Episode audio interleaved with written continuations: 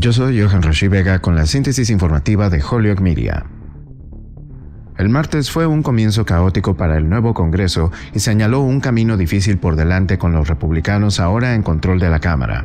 Al no poder elegir al líder del partido, Kevin McCarthy, como nuevo presidente de la Cámara, los republicanos levantaron la sesión en desorden el martes por la noche, poniendo fin a un estridente primer día del nuevo Congreso, pero con la esperanza de reagruparse este miércoles de su histórica derrota. El final abrupto de un primer día largo y desordenado mostró que McCarthy no tiene un camino fácil por delante, que prometió luchar hasta el final para reclamar el mazo a pesar de la oposición de los miembros más conservadores de la Cámara. Al necesitar 218 votos en la Cámara completa, McCarthy obtuvo solo 203 en dos rondas, incluso menos que el demócrata Hakeem Jeffries en la Cámara controlada por el Partido Republicano, y le fue aún peor con 202 en la tercera ronda.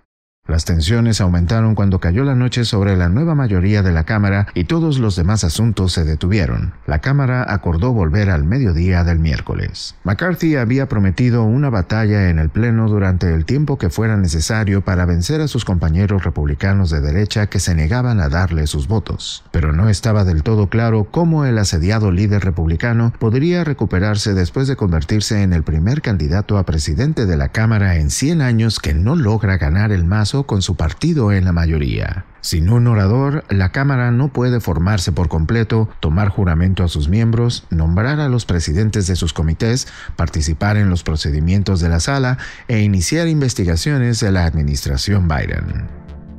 Yo soy Johan Rashi Vega y esta fue la síntesis informativa de Holyoke Media a través de WHMP.